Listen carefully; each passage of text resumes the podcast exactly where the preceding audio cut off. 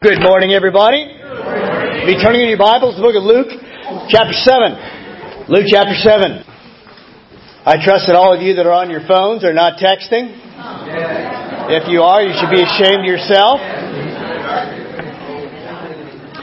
Shopping. Sending email. Doing office work. uh, yeah checking out the uh, ESPN uh, app or whatever. that you are only looking at the Bible verses that we're talking about on your phone, right? Amen. Man, how exciting! Two baptisms in one afternoon here. This is uh, a good day today, guys. Today is uh, going to be a study where we're going to spend most of our time in Luke 7. And what we're going to be looking at, I think will be good for us uh, in, a, in a sense of studying this and looking at it and uh, easy application in all of our lives, is the idea of Jesus dealing with different kinds of people and how he dealt with them. All of us deal with a whole range of people, right? Yes. We have, uh, you know, easy relationships, difficult relationships. We have family relationships, work relationships, uh, you know, and on and on. We all have this sort of, uh, this dynamic of how do you deal with people? Do you have someone in your life that's difficult for you to deal with? Yes. All of us do, right? Uh, you know, I, I love my, my teenagers down here. Uh, school was started about a, a, what three weeks ago or so. Uh, any of you have a teacher that you think is uh, a bit of a knucklehead? It's okay to say yes. Yes. Uh, you know, uh, oftentimes our parents can be difficult to deal with. Uh, sometimes Sometimes our children are difficult to deal with. That, that happens as well. Sometimes uh, wives are difficult to deal with. Possibility is out there. Uh, sometimes husbands are difficult to deal with. Yes, and, and the women say amen to that. But we have these, we have these relationships. We deal with all uh, kinds of people. And people are magnificent. And people also are dangerous.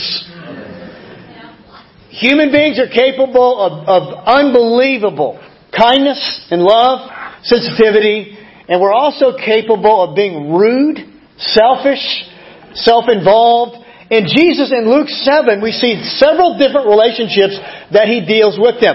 Now the idea of looking at Jesus is built upon the concept is that if you want to be a child of God, Jesus is your role model of how to do it. And so the value of looking at these is that you can look at how Jesus dealt with this situation or this person and how that happened in his life and how that might happen in your life.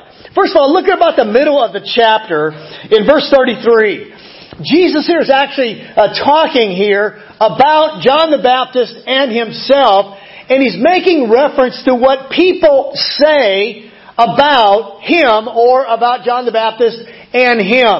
And he, he says an interesting thing during this. In verse 33, he says, For John the Baptist came neither eating bread nor drinking wine, and you say he has a demon, meaning this crowd of people that are all around him. In other words, they, they looked at John the Baptist and said, he's just a crazy guy. He's got a demon in him, something wrong with him. The Son of Man, that's Jesus speaking of himself, came eating and drinking. So John the Baptist didn't, you know, eat normal food and didn't drink wine. Jesus comes and he's drinking uh, wine and he's eating food, having a great time. So it says the Son of Man came eating and drinking, and you say, here is a glutton and a drunkard, a friend of tax collectors and quote sinners. But wisdom is proved right by her children. So I think it's interesting to note that Jesus, Jesus says, I know what you guys are saying about me. And what you're saying about me is that I'm a friend of tax collectors and sinners. Now when we hear that, we think, well, that's sort of a nice description. That's sort of a complimentary thing that they might say about Jesus. They were not saying this as a compliment. At all. This was not, oh, Jesus is a great guy and he's a friend of everybody. They're saying Jesus is a glutton and a, and, and a drinker, and he hangs around with a rowdy crowd. He's a friend of tax collectors and sinners. And so in Jesus' day, he wasn't necessarily respected as we might look at him and respect him today. But go back to chapter uh, 7 here, verse 1. Let's look at this first inner reaction and see who Jesus deals with and see if we can find some application for our life. It says, when Jesus had finished saying all this, this is right after the Sermon on the Mount. When Jesus had finished saying all this, in the hearing of the people, he entered Capernaum. There was a centurion's servant whom his master valued highly was sick and about to die. The centurion heard of Jesus and sent some of the elders of the Jews to him, asking him to come and to heal his servant. When they came to Jesus, they pleaded earnestly with him. This man deserves to have you do this. Wow, that's quite a comment to say to Jesus. Because he loves our nation and has built our synagogue. So Jesus went with them. When he was not far from the house, when the centurion sent friends to say to him, Lord, don't trouble yourself, for I do not deserve to have you come under my roof. That is why I did not consider myself worthy to come to you. But say the word, and my servant will be healed. For I myself am a man under authority with soldiers under me.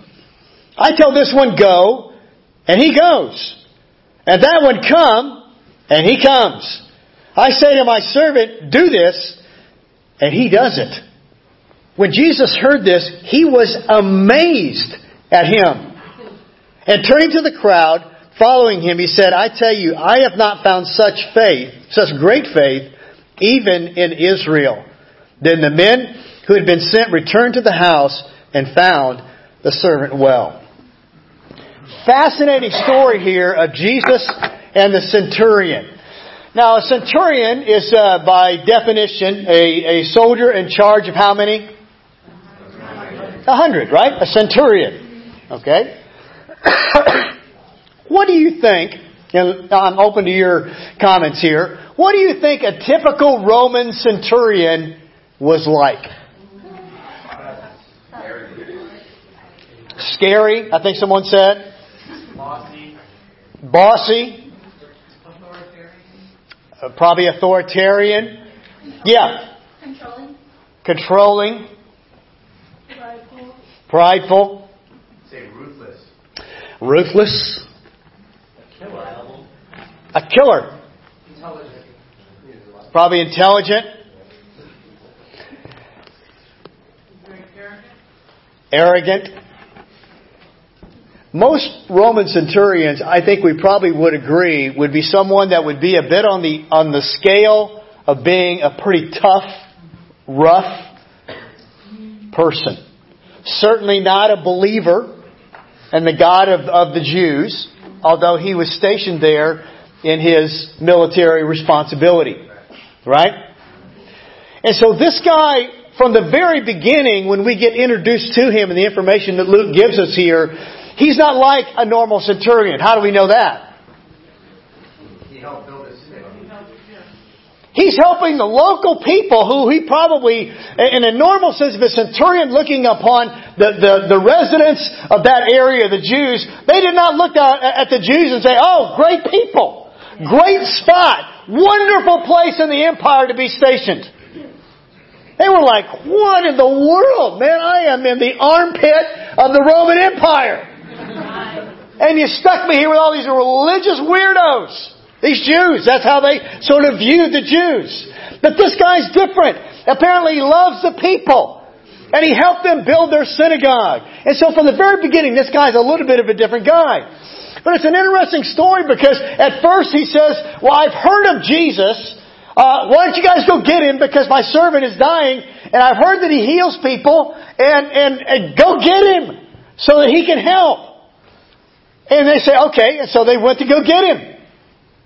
They're bringing Jesus back. They told Jesus, hey, you, you, you, know, you should come. You, you, you really should do this. You really should help this guy out. And Jesus apparently said, uh, great, fine. And so he goes along with them. And then another sort of entourage comes and says, Hey, you don't even need to come.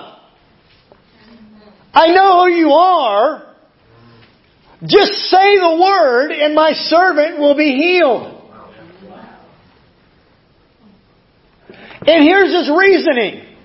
He said, I understand the concept of authority because I'm a person that's under authority. What does that mean?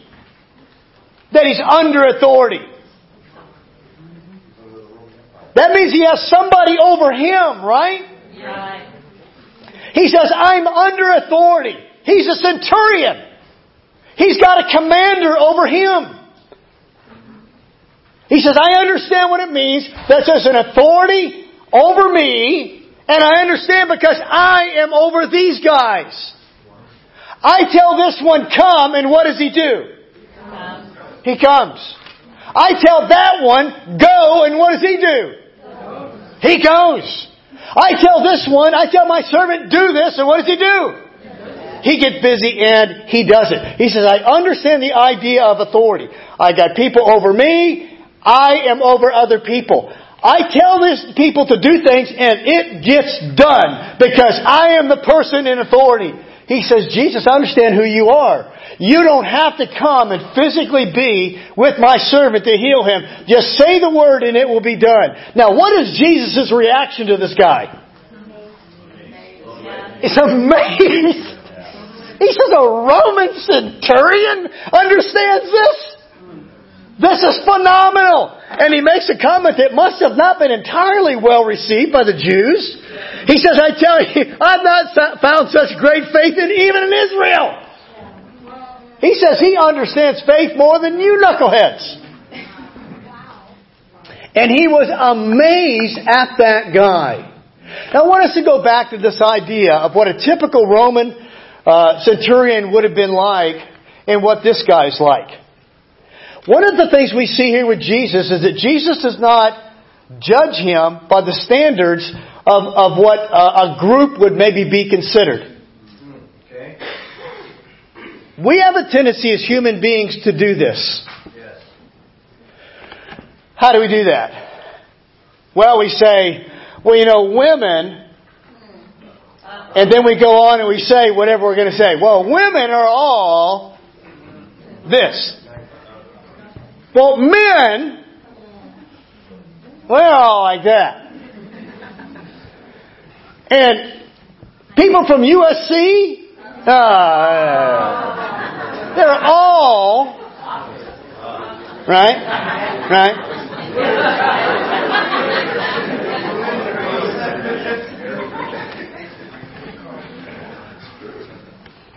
Of course, people from the South are like,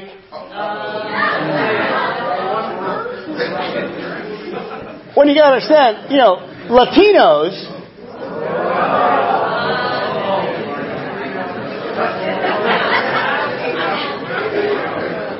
well, well you know, Asians are all like that.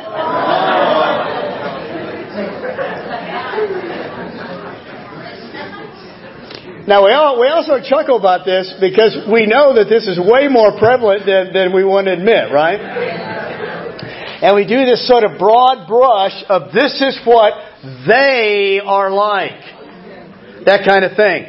The truth of the matter is the moment you do that, you're going to run into the centurion. Because the centurion is nothing like what a normal Roman centurion was like. He's a completely different person. Let me give you an, an, insight here into Jesus that you can apply to your life. If you start looking at anybody in your life and the thought comes to your mind, I know who you are, I know what you think, I know where you're coming from because of the color of your skin, your heritage, how you look, where you went to school, where you live, what kind of car you drive, what your job is. Anything you start doing that, you are way off the base of where you should be if you're trying to live a Christian life. You're not even, you're not even close to where you need to be.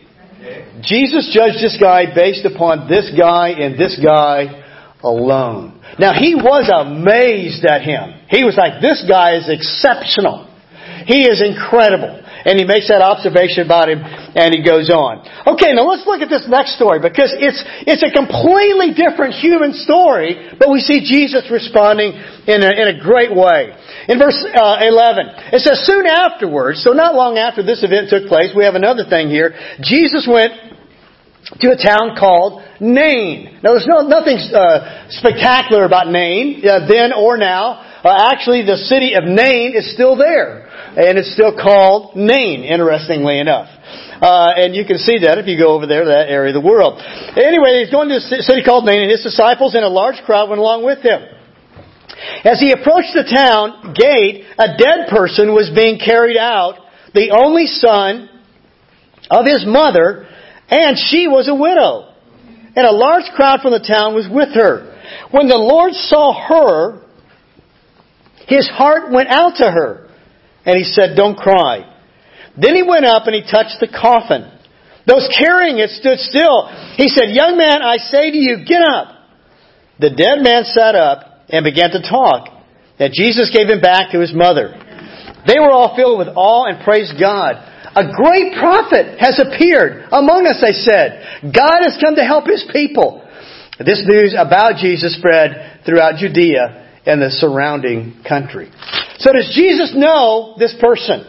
No. Evidently, no probably had not met her. But he comes upon the city and, and he comes upon the, the circumstance there and they're coming out of the city and what does he see? He sees a funeral procession, right?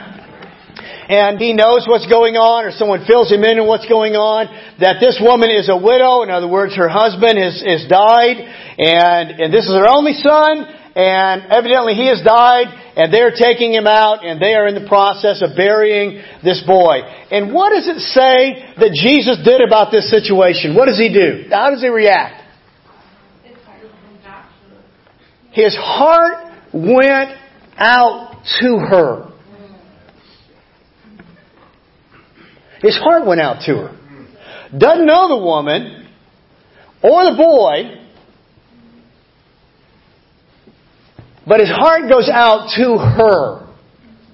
Because he, she obviously is mourning and she's in a very difficult situation. His heart went out to her. He felt for her. He identified that she is, she's going through a hard time right now. And he felt bad about it. It's very easy in our world today to become jaded. Distant, there's so much going on, and so many things that can be bad, and so many things that that that uh, maybe at one time or another bother us or did bother us more at one time or another, and all of a sudden things happen, and, and we're no longer we're no longer bothered by it Right. because we become more and more into ourself. Jesus' heart went out to her. I want you to think right now in your mind, is there anyone in your life right now that your heart needs to go out to? That they've had a difficult time. They've had a difficult circumstance. This woman obviously went through a bad thing, right? There's all kinds of bad things that people go through in, uh, in, in, in life. Is there someone in your life right now that your heart needs to go out to?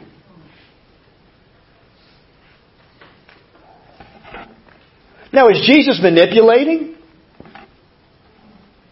Does he get anything from this? Other than a reputation, he certainly gets a reputation because they say, man, you can't believe what this guy's doing. He is phenomenal. This is simply Jesus cared. He let himself feel the pain that she was going through. Compassion. This is one of the greatest things you can learn to do and to be in life.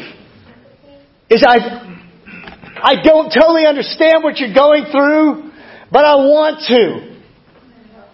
And I want to care because I know you're hurting. As opposed to just taking a step back. I mean, Jesus could have seen what was going on and, and sort of moved around it, avoided it. Instead, he goes and he goes right in there.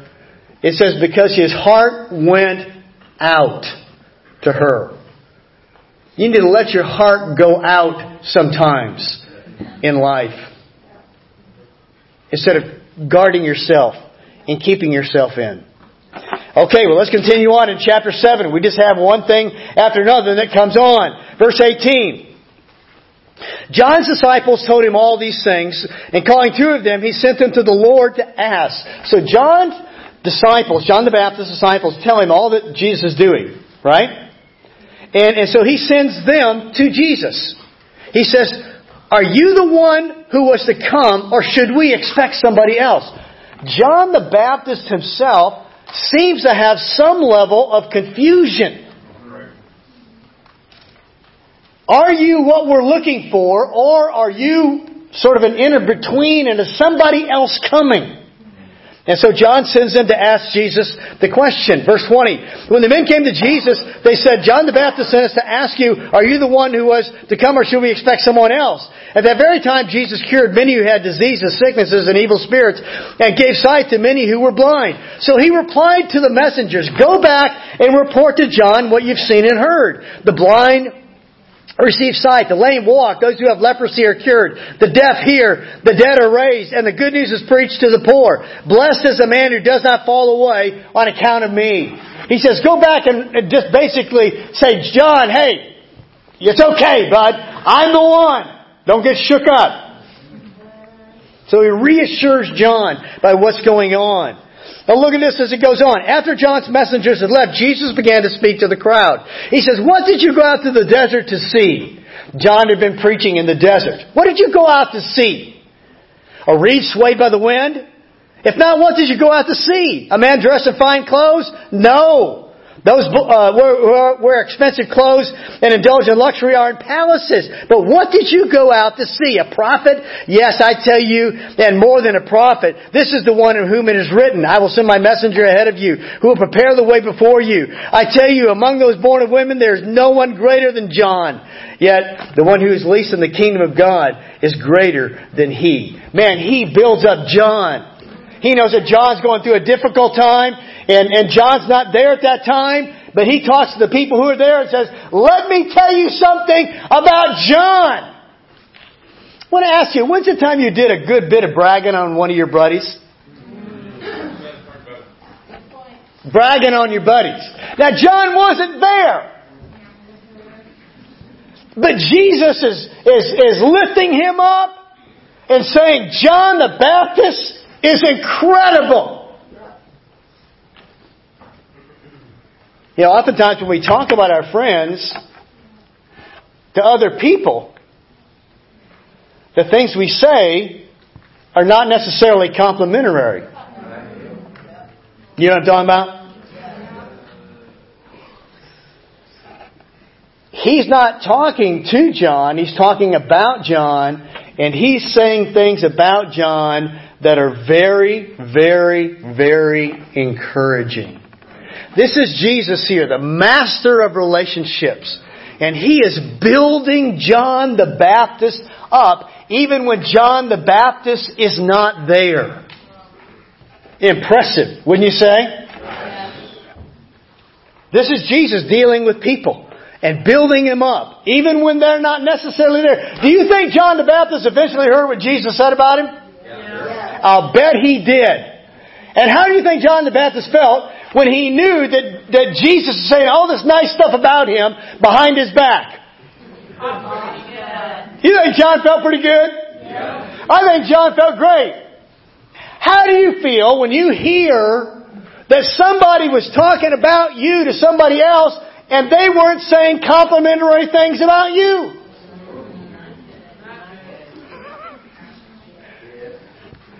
Not good. Tick off.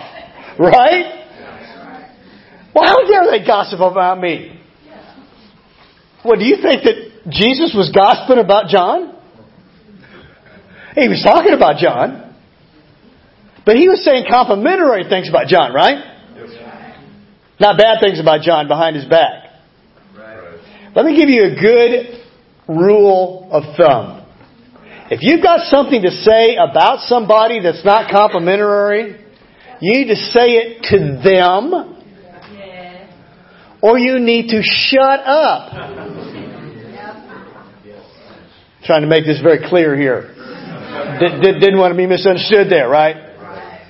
Because when you're talking to somebody else about somebody else, you are gossiping about them. And that's wrong. And we know this wrong because of the scriptures, but we also know it's wrong because when someone does it to us and we hear about it, we feel terrible. Well, you bad mouthing me behind my back? Dude, what's up with that? Come on, talk to me. Talk to me. Or be quiet. Now, you know, we have to ask ourselves, are we easy to talk to? That might be an issue. You know, sometimes it's hard to tell people what you'd like to tell them because you sort of know they're going to respond poorly if you say something to them. But Jesus here did a good job of building John up behind his back. Then you have this whole discussion. It ends with uh, the, the, whole thing of uh, you know he says that John is this, but you say I'm uh, a glutton and a, a drunkard and a, a, friend of tax collectors and sinners. One last story to look at. Look at verse 36. Now, one of the Pharisees invited Jesus to have dinner with him. Wow, Jesus got invited over to people's homes. Sort of a neat thing, right? He got invited over dinner. And so he went to the Pharisee's house and he reclined at the table. That's what they would do. They didn't sit at the table, they reclined at the table. So Jesus just sort of goes on in and he lays down, you know, and he's enjoying, uh, you know, whatever is going on in the Pharisee's house there. It says, when a woman who had lived a sinful life in that town learned that Jesus was eating at the Pharisee's house, she brought an alabaster jar of perfume, and she was, as she stood behind him at his feet weeping, and she began to wet his feet with her tears. Then she wiped them with her hair, kissed them, and poured perfume on them. So this woman is really being quite hospitable to Jesus in the Pharisee's house, yeah. not her house. When the Pharisee who had invited him saw this, he said to himself, this is a little inner dialogue here that by uh, way of the scriptures we know what's going on. If this man were a prophet, he would know who was touching him and what kind of woman she is. She is a sinner. Now let's just stop right there. We don't know what this woman did. But it seems to be that he's at least got a strong opinion about it. Let's speculate. What had this woman done that had given her such a bad reputation. What had she done? No one wants to say.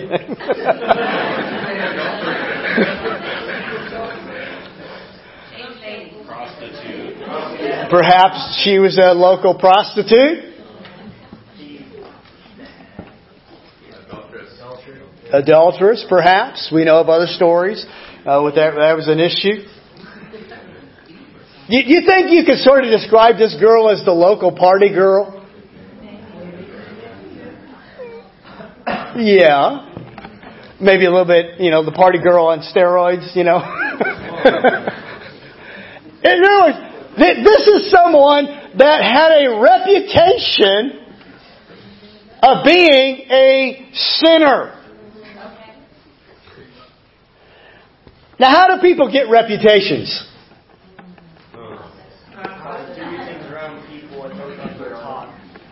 Sometimes you get a reputation because you're doing the things that they're accusing you of.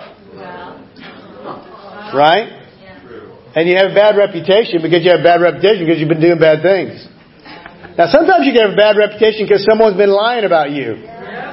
Right? And they've been exaggerating things that they don't know what they're talking about and that kind of thing. Basically, you shouldn't be talking about people in that kind of ways anyway. But this, this woman right here, apparently, there doesn't seem to be any debate about whether it was true or not. But she's, uh, you know, uh, obviously uh, ministering to Jesus here, and and the the Pharisee, the, the owner of the home, he's sort of blown away by this whole thing. He's like, "Wow, uh, he he must not know what she's done, or he would never have allowed her to be involved at all."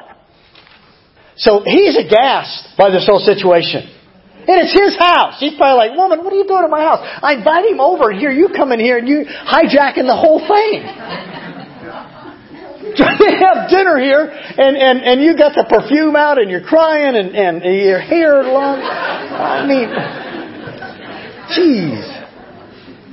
Verse 40. Jesus said to him, Simon, I have something to tell you. He, he's probably like, well, hallelujah. Let's get the, let's get the subject off this woman. And, uh, and, uh, he says, two men owed, uh, money to a certain money lender. One owed him 500 denarii and the other 50. So 550. Only a circle difference, but it, it, you know, a zero difference, but it's a big, big zero right there. Neither of them had the money to pay him back, so he canceled the debts of both.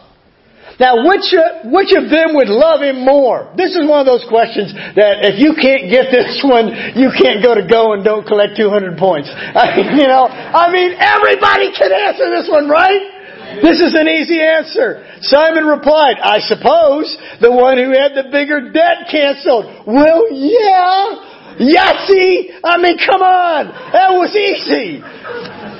You've judged correctly, Jesus said. Then he turned toward the woman. He turned toward the woman. He's looking at the woman. And he said to Simon, Do you see this woman? Jesus did because he was looking right at her. I came into your house, yet you did not give me any water for my feet, but she has wet my feet with her tears and wiped them with her hair. You did not give me a kiss, but this woman, from the time I entered, has not stopped kissing my feet. You did not put oil on my head, and she has poured perfume on my feet. Therefore I tell you, her many sins have been forgiven, for she loved much. But he who has been forgiven little loves little. Then he said to her, Your sins are forgiven. The other guests began to say among themselves, Who is this who even forgives sins? And Jesus said to the woman, Your faith has saved you. Go in peace. How Simon the Pharisee treated this woman and how Jesus treated this woman are two completely different treatments, right? Simon didn't want her in a house. Simon was annoyed with her. He was bothered about the whole circumstance and thought, geez, woman, you're messing up everything. And Jesus saw that she had heart to have her sins forgiven. For many of us in this room, this woman is a description of who we were before we became Christians. If they would have taken a poll at J.D. Darnall Geneseo High School, who is the most likely in the class of 74 to become a minister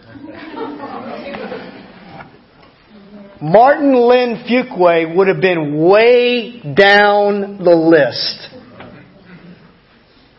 I don't know where you would have showed up on the list of your high school. Most likely to become a Christian.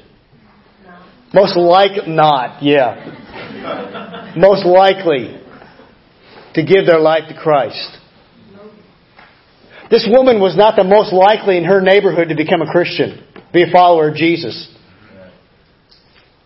The interesting thing sometimes about those who are the most wicked is they have the greatest understanding of forgiveness. And isn't that what Jesus says? Is that they really understand it and they really appreciate it. Jesus loved this woman even though she was a sinner, even though she had done some things she shouldn't have done, and, and cared deeply for her. One of the problems that happens with people who are Christians for many, many years, and a lot of us in this room have been Christians for, for 10, 20 more years of our life, is we struggle with our evangelism. We're like, well, I don't seem to have anybody that I'm studying the Bible with. I don't seem to have anybody that I'm reaching out to. I don't have anybody that, that I'm trying to help become a Christian. And you know the reason why that happens in our life? is because the longer you're a Christian, the people that are around you and that are, are surrounded uh, by you uh, are uh, fellow Christians. And you have fewer and fewer non-Christian relationships to reach out to. When you first became a Christian, it was easy to share your faith. It was like, yeah, all my friends, they're all lost. Man, evangelism was easy. It was easy to bring someone to church, invite someone to church. Everybody you knew needed to come to church. but see, after you're a Christian 10, 20 years or beyond, you don't have that, that, that ready well. Why? Because most of the people you know are your fellow brothers and sisters in Christ. And so you're then stymied of, well, I, I don't have anybody to invite. I don't have anybody to, to, to, to bring in or to ask what is going on in their life. And we've got to challenge ourselves to be what Jesus was. Jesus was a friend to tax collectors and sinners. He didn't look at people in the world and say, oh, yuck, oh, I used to be like that. I'm so glad I'm not like that anymore. Right. Now, there's an element of that that perhaps and should be true. Yeah, I don't want to be like that anymore. I don't want to live that way anymore. But let's make sure that we're more like Jesus and less like Simon. Simon is annoyed with the sinful woman. Jesus is helping the sinful woman. And they said, well, Jesus is friend of tax collectors and sinners. So that means Jesus is hanging out with the, the, the sinners all the time. Well, yeah, he's hanging out with the sinners, but let's make a, a note here that needs to be noted. He's not hanging out with the sinners doing what the sinners are doing. He's not saying, oh yeah, Friday night, where are my sinner friends? now Sunday, that's when I get with my Christian friends. I'm with my Christian friends now, and yeah, I feel better with my Christian friends, but man, I like Friday night too, because I get to hang out with my non-Christian friends and hooligan friends and do what they're doing. Jesus isn't hanging out with the sinners because he's bored with the saints.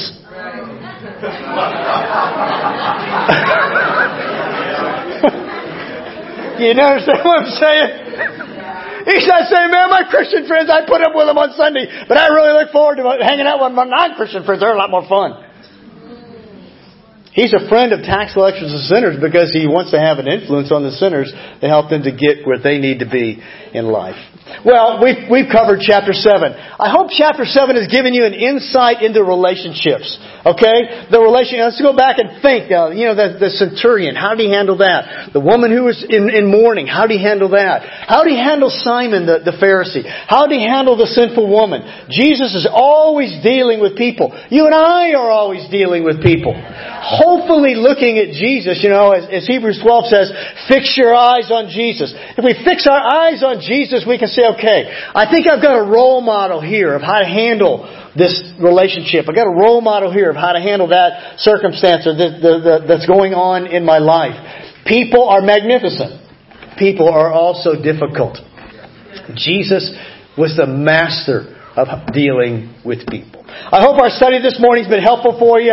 God bless and have a great week.